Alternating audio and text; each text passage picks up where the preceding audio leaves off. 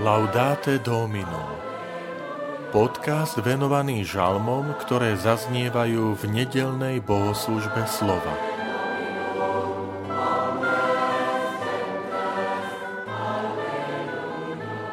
Pane, daj nám chlieb z neba. Žalm 78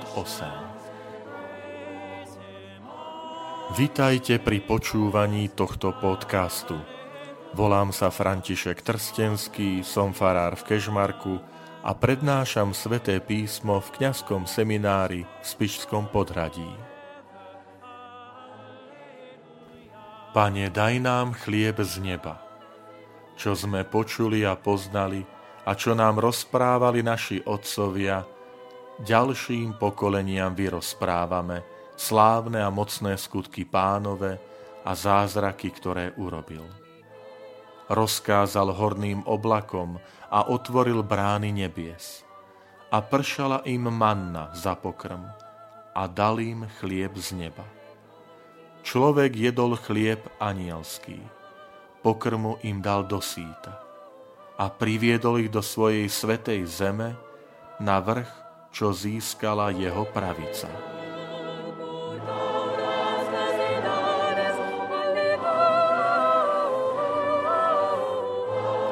Najskôr začnem zaujímavosťou, že tento žalm je druhý najdlhší v starozákonnej knihe žalmov. Vôbec najdlhším žalmom je žalm číslo 119. Samozrejme, v nedelnej bohoslužbe slova zaznieva iba krátky úryvok z tohto žalmu.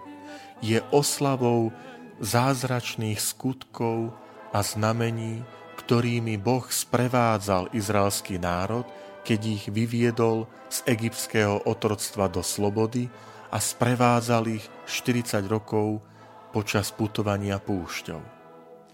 Bola to tak dôležitá udalosť, že izraelský národ mal o tom rozprávať svojim deťom. Mal im odovzdávať túto skúsenosť viery, túto blízkosť Pána Boha. Preto žalmista hovorí, čo sme počuli a poznali a čo nám rozprávali otcovia, to vyrozprávame ďalším pokoleniam.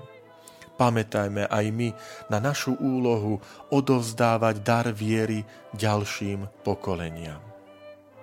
V druhej časti žalmista prirovnáva mannu k dažďu, totiž horné oblaky alebo vody nad oblohou, to bol symbolické označenie pre dážď a pán Boh akoby cez brány púšťa vodu na zem.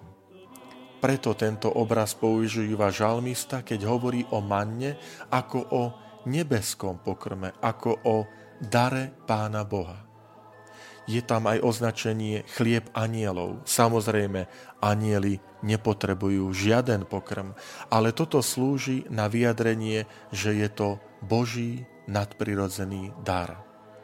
Pamätajme aj na naplnenie starého zákona v novom zákone. Pán Ježiš povedal svojim učeníkom, že nie Mojžiš dal chlieb z neba, ale jeho nebeský Otec dáva chlieb z neba, ktorým je On sám a On sa nám dáva a zostáva s nami vo sviatosti oltárnej. Napokon celý žam vrcholí v prísľube zasnúbenej krajiny, kde Boh priviedol svoj národ. Nech aj pre nás je to takým uvedomením si, že naša vlast je v nebesiach, že sme pútnici, ktorí putujeme do väčšného života.